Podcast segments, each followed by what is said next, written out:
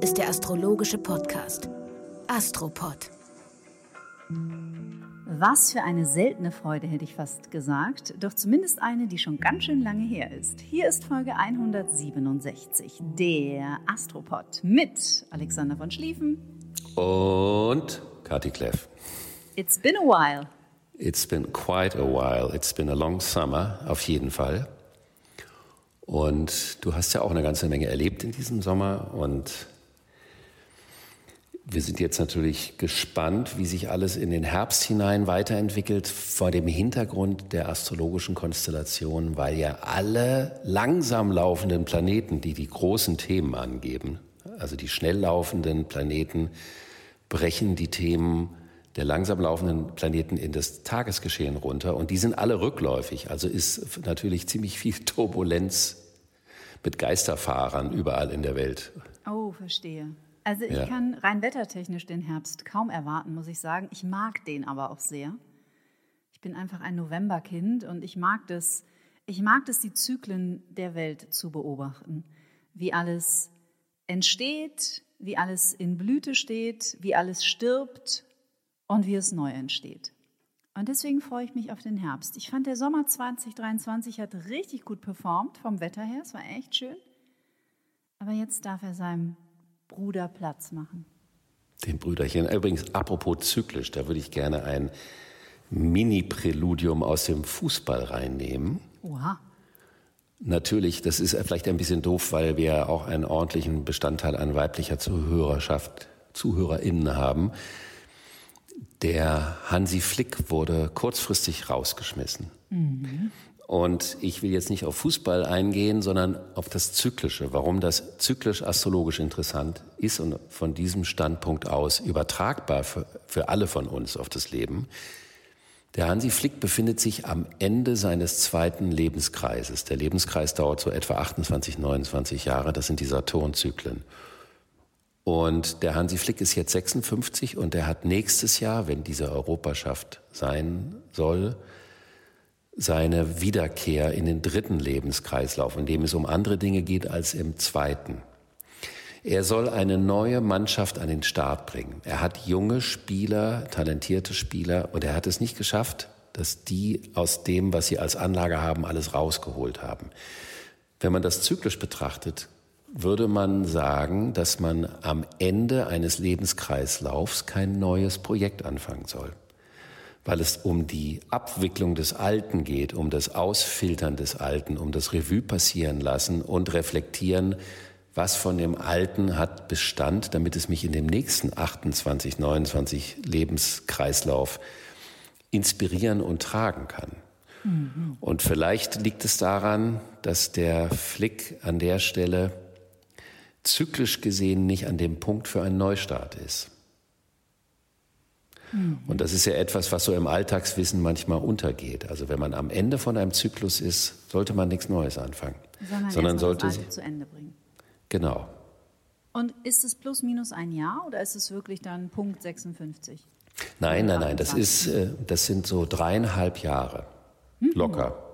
Also wenn ich jetzt noch was Neues anfange, ich bin ja jetzt auch, ich bin ja 27. Ja. Ja, ja. Dann hast du, eigentlich wäre es sinnvoll, dass das Neue, was du machst, ja. wenn du zum Beispiel vorhättest, in diesem Zeitpunkt in deinem Leben ein Buch zu veröffentlichen, mhm.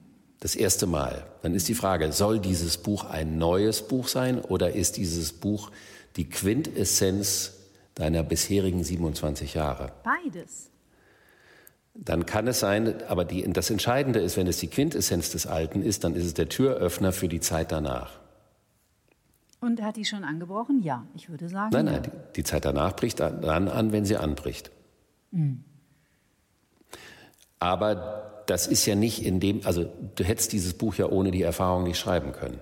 Nee, auf keinen Fall. Das ist ja nicht so, wie wenn du ein neues Produkt an den Markt bringst. So ja. irgendwie eine neue okay, okay. Zahnpasta oder eine Zahnbürste, die es noch nie gab wenn du das, sowas in der Art, in, in einer solchen Phase machst, dann ist das kompliziert.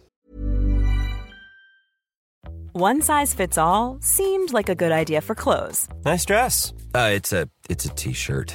Until you tried it on. Same goes for your healthcare. That's why United Healthcare offers a variety of flexible, budget friendly coverage for medical, vision, dental, and more. So, whether you're between jobs, coming off a parent's plan, or even missed open enrollment, you can find the plan that fits you best. Find out more about United Healthcare coverage at uh1.com. That's uh1.com. Also, du würdest mich aber darauf hinweisen, wenn ich auf dem Holzweg wäre, ne? Da verlasse ich mich auf dich. Das darfst du. Danke. Du findest auch Erwähnung im Buch. Das finde ich großartig. Apropos Buch. Wir hatten ja. uns überlegt, dass wir mal einen Blick in das astrologische Luftzeitalter Buch von dem Co-Moderator von Kati Kleff, das Astropod, werfen. Sehr witzig. Weil nämlich so ein paar Jahre nach Erscheinen, wenn man da reinliest, ist, liest man das anders, weil ja Dinge in der Welt sich schon verändert haben. Und da gibt es eben ein Kapitel, was ich inhaltlich für die Erdepoche für sehr relevant halte, die Lufthoheit der Zahl. Und wir haben am Freitag, also heute, den 15., eine Sonne-Mond-Konjunktion, also ein Neumond in der Jungfrau.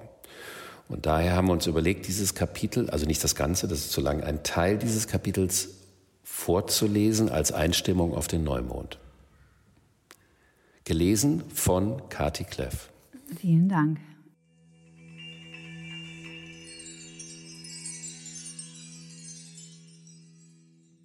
Wer in äh, seinem eigenen Exemplar mitlesen möchte, wir befinden uns auf Seite 21.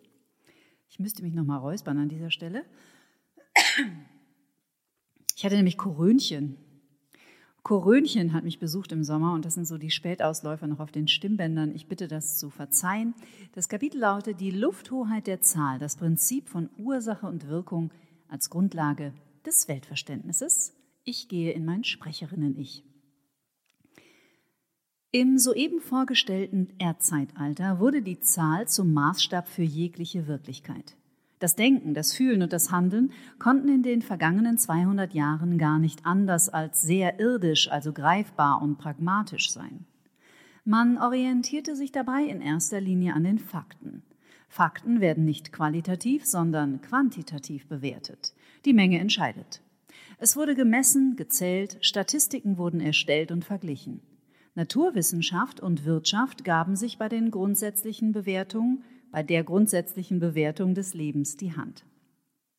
Die Welt wurde mit den Methoden der exakten Naturwissenschaften vermessen, durchleuchtet und untersucht. Forschung entspricht auch außerhalb des Erdreichs einem Urbedürfnis des Menschen, das Leben zu begreifen und zu verstehen. Die Vertiefung in die Materie führte zwangsläufig zu einer immer größeren Spezialisierung, das hatte zwar den Vorteil, dass man in den diversen Teilgebieten immer präziser untersuchen konnte, hatte aber auch den zunächst noch nicht so auffallenden Nachteil des langsamen Auseinanderdriftens der unterschiedlichen Disziplinen. So untersuchten die Menschen das Leben in vielen parallelen Forschungswelten, jeder für sich allein. Das ging auch gar nicht anders. Man hätte gar nicht die Zeit dafür gehabt, sich auf die anderen Gebiete einzulassen oder sich auszutauschen. Somit verloren die verschiedenen Wissensgebiete langsam den Kontakt zueinander. Das lag nun einmal daran, was die Grundlage dieser Zeit war, weil die erste Königskonstellation dieser Epoche im Zeichen Jungfrau stattgefunden hatte. Die Jungfrau ist, wie oben erwähnt, für das Sezieren der Materie im Dienst der Verdauung zuständig. Da wird ständig sortiert und getrennt. Diese fortgesetzte Trennung der Bereiche und Disziplinen führte zu einem seltsamen Symptom, nämlich der Auflösung der Sinnzusammenhänge. Man analysierte zwar die Materie, trennte aber den Sinn. Das Thema des Sinns war auch nicht mit den analytischen Methoden der Naturwissenschaften erfassbar. Sinn hat immer etwas mit Verbundensein zu tun. Der Sinn verbindet, der Verstand trennt. Selbstverständlich könnten beide kooperieren, aber nicht im Erdreich. Da war der Verstand wichtiger als der Sinn.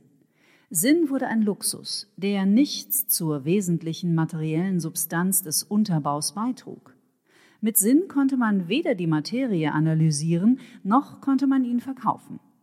Die Spezialisierung führte also zu einer phänomenalen Vertiefung des faktischen Wissens bei einem gleichzeitigen Verlust der Verbundenheit, welche die Grundlage des Sinns hat. So wurden wir zu kleineren und größeren Denk- und Analysemaschinen. Der Verstand jubilierte und die Seele hatte wenig Mitspracherecht. Sie hatte keinen Hafen mehr in der Wirklichkeit.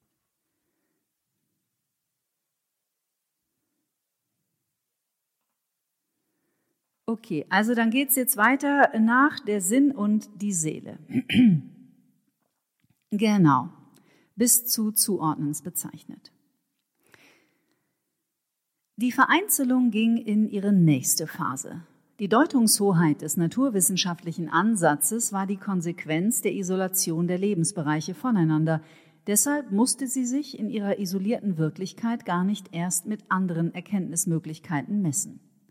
In dieser Zeit war derjenige eine Art König, der innerhalb seines Fachgebiets am meisten Fachwissen angesammelt hatte. Die Spiritualität ist ein Urbedürfnis der Menschheit. Sie bezieht sich auf Fragen, die mit den Methoden der modernen Naturwissenschaften nicht zu beantworten sind. Spiritualität muss nichts mit Religion zu tun haben.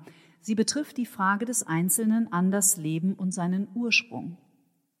Spiritualität bedeutet, mit dem Fragezeichen zu leben. Dabei ist die Frage vielleicht sogar wichtiger als die Antwort. In der Astrologie wird das Spirituelle auch das oder auch das Empfinden der universellen Verbundenheit durch den Planeten Neptun symbolisiert. Die kausal-analytische Wirklichkeitsauffassung des Erdreichs beschäftigte sich natürlich in erster Linie mit den Fragen, auf die es im Rahmen ihrer Erkenntnismethoden Antworten geben konnte. Das gab ihr irdische Sicherheit. Sie mochte keine Fragen, die nicht mit ihrer Methodik zu beantworten waren, und diffamierte sie bisweilen als nicht beweisbare Spekulation oder Schwurbelei, wie man neudeutsch sagt. Die analytische Erklärung der Welt braucht ein System der Zuordnung. Die Inhalte werden wie bei einem Setzkastensystem bestimmten Kategorien zugeordnet. Diese werden in der Folge als Boxen des Denkens und des Zuordnens bezeichnet. Wie schön du das gelesen hast. Vielen Dank. Das ist interessant, wenn jemand anders das Eigengeschriebene vorliest. Das Wie klingt ja dann nochmal anders. Das ist angenehm, das ist sehr angenehm. Ja. Ich mache in deinem Buch dir dann auch mal eine Vorlesestunde. Ah, sehr schön. Und jetzt haben wir genau am Freitag heute dieses Thema am Himmel, nämlich den Jungfrau Neumond im dritten Jahr des Epochenwandels. Und dieser Jungfrau Neumond ist in Spannung zu dem Neptun. Also geht es ganz stark um die Frage, wo verrennen wir uns in Spezialisierung und verlieren dabei den Anschluss an das große Ganze? Oder wo wissen wir, dass die Notwendigkeit, bestimmte Dinge, Systeme am Laufen in der Organisation zu halten, dass das der ganzheitlichen Verbundenheit dient. Also die Frage ganz banal, wie organisieren wir unseren Alltag, wie strukturieren wir den Alltag und wie geht es dabei nicht um einen Selbstzweck, sondern um das Eingebundensein, damit das größere Ganze funktioniert. Mhm. Und einen Tag später, also am Samstag, wird dann auch noch der Merkur, der sich auch im Zeichen Jungfrau befindet, direktläufig. Der war ja die ganze Zeit rückläufig.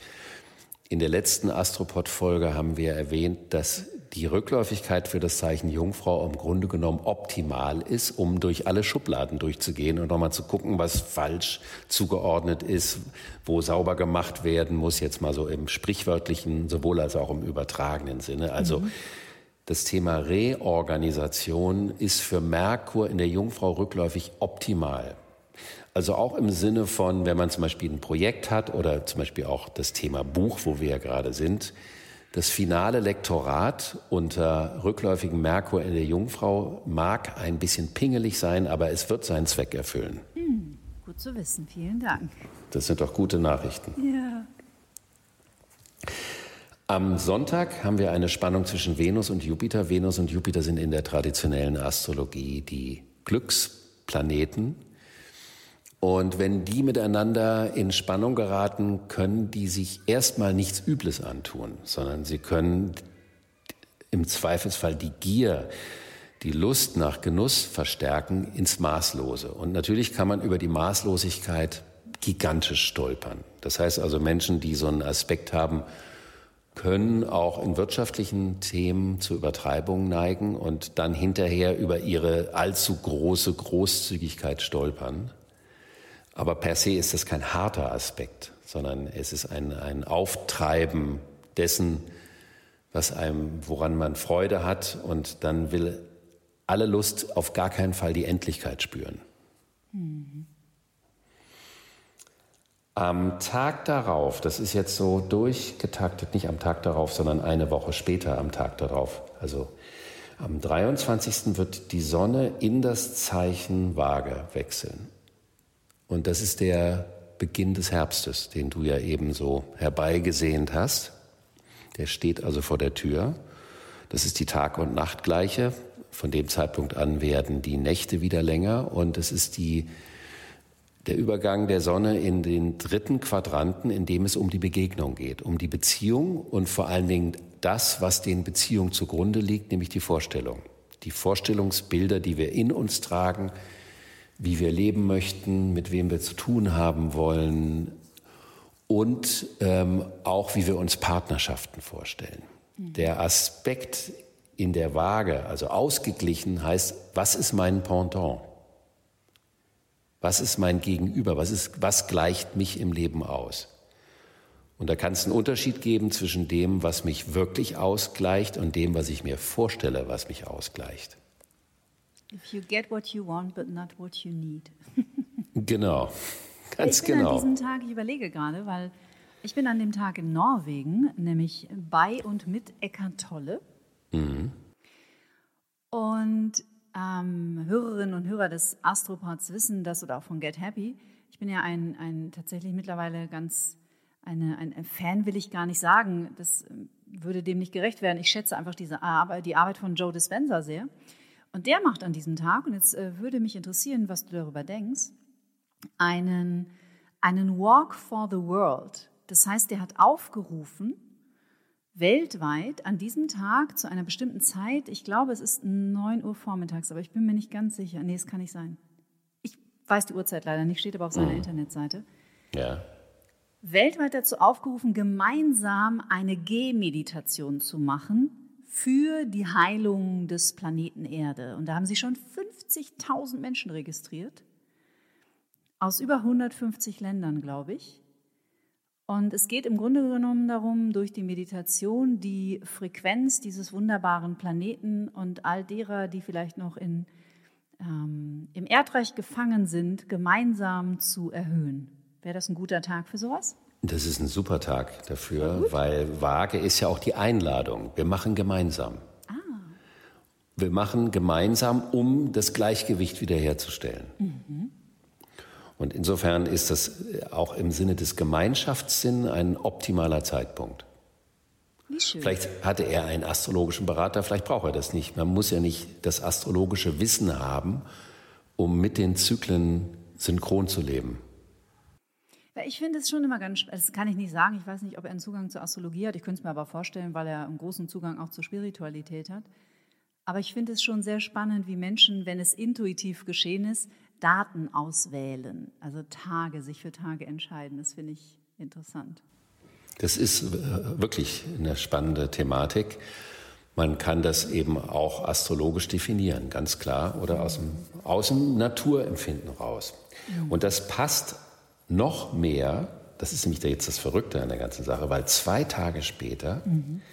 haben wir einen Spannungsaspekt, wie ein Vollmond, kein Vollmond, aber wie ein Vollmond zwischen dem Mars in der Waage und dem Chiron. Ich bin den, also mit dem Chiron arbeite ich nicht so viel.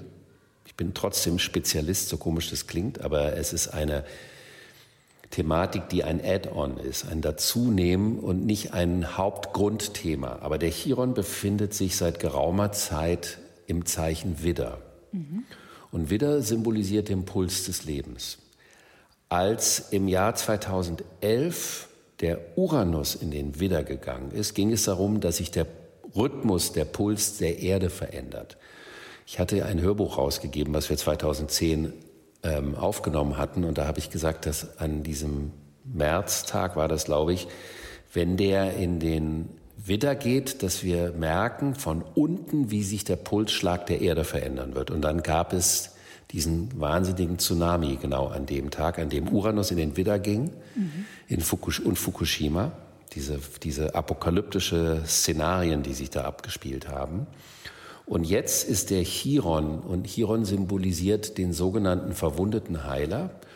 Und der verwundete Heiler bedeutet eine Verletzung, mit der, für die es mit konventionellen Mitteln oder mit normalen, gewöhnlichen, bürgerlichen oder wie auch immer benannten Mitteln keine Heilung gibt. Also muss man sich selbst was überlegen oder eine andere Beziehung zu der Verletzung aufbauen, was dazu führt, dass man ähm, mit dieser Verletzung hinterher ein Heilungsspezialist wird, weil man alle anderen Lebewesen, die auch unter dieser Wunde leiden, unterstützen kann. Mhm. Und Chiron braucht 50 Jahre durch den Tierkreis und wenn man 50 vollendet hat, was bei manchen Anwesenden noch in weiter Ferne ist, dann lässt der Schmerz nach, weil durch die zyklische Abrundung wird das, was einst Schmerz des Ausgestoßenseins war, plötzlich zu einer Kraft und einer Qualität, ein, man würde sagen, ein USP, eine Besonderheit, die eben der Persönlichkeit das ganz besondere Profil gibt. Wenn der Chiron in der Erde, äh, im, im Zeichen Widder ist, bedeutet das, dass die Erde Schmerzen hat. Und jetzt läuft der Mars über den Chiron und das ist wie ein Streichholz das diesen Schmerz noch stärker werden lässt.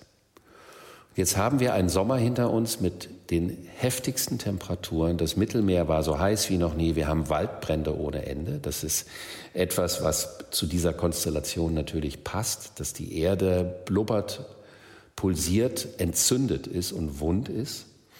Das Ganze wird ja auch symbolisiert, worüber auch in dem Buch äh, ja ein ausführliches Kapitel geschrieben wurde, dass der Uranus der der Epochenherrscher ist, im Zeichen Stier bedeutet nicht nur ein neues Wertesystem für die Kultur, für die Ökonomie, für die Politik, sondern auch eine neue Beziehung zum Körper des Menschen und zum Körper Erde, also zum Umgang mit den Ressourcen. Und im Erdreich war ja die Erde so das Laboratorium und der Kühlschrank der Ökonomie und der Naturwissenschaften. Man hat es einfach genommen und genutzt und die Ressourcen rausgeholt.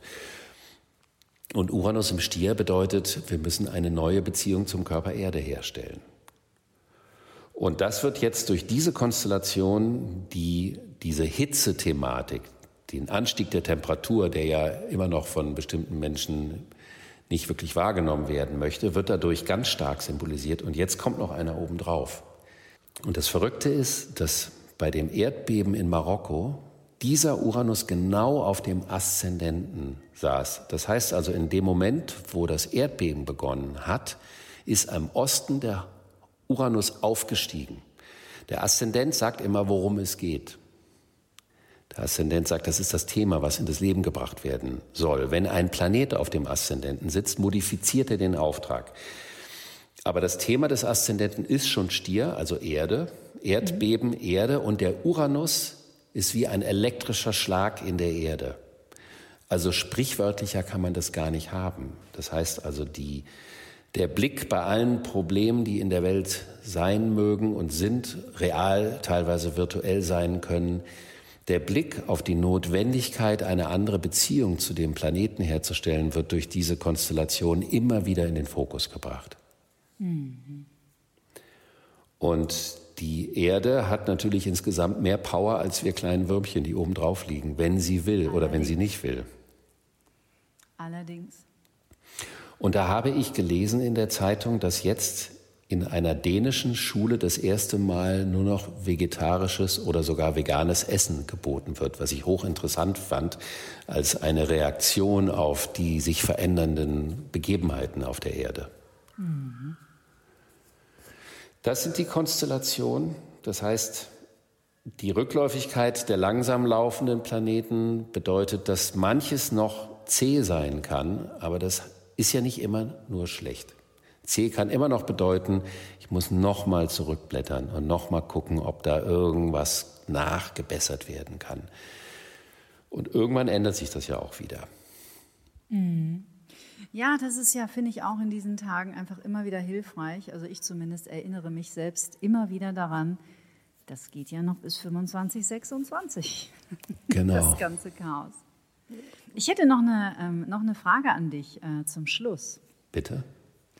Weil wir ja jetzt wieder auf den Herbst zusteuern und für die meisten Menschen, für viele Menschen ist äh, Corona in weite Ferne gerückt. Also wie gesagt, ich hatte es jetzt im August. Da haben viele gesagt, so was, das gibt es noch und so. Und ich höre so von allen Ecken und Enden, dass viele Menschen die Befürchtung haben, dass, ich zitiere das, äh, setze es in Anführungsstriche, dass es jetzt wieder losgeht. Also sprich Lockdowns, Masken, der ganze Irrsinn, den wir da in diesen drei Jahren erlebt haben. Astrologisch betrachtet hältst, also es ist reine Spekulation jetzt, nämlich würde es einfach interessieren. Astrologisch betrachtet hältst du das für wahrscheinlich?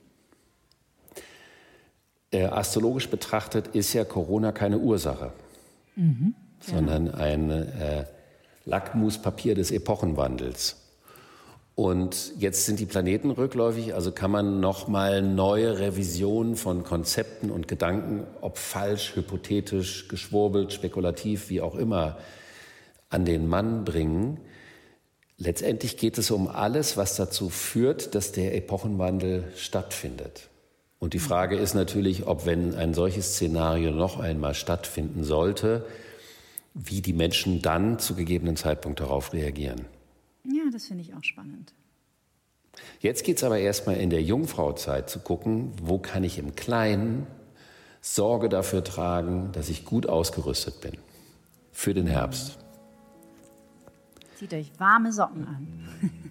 Liebe Kathi, ich danke dir vielmals. Ich danke dir. Wir sehen uns in zwei Wochen. Alles Gute, bis dann. Bis dann. Bye.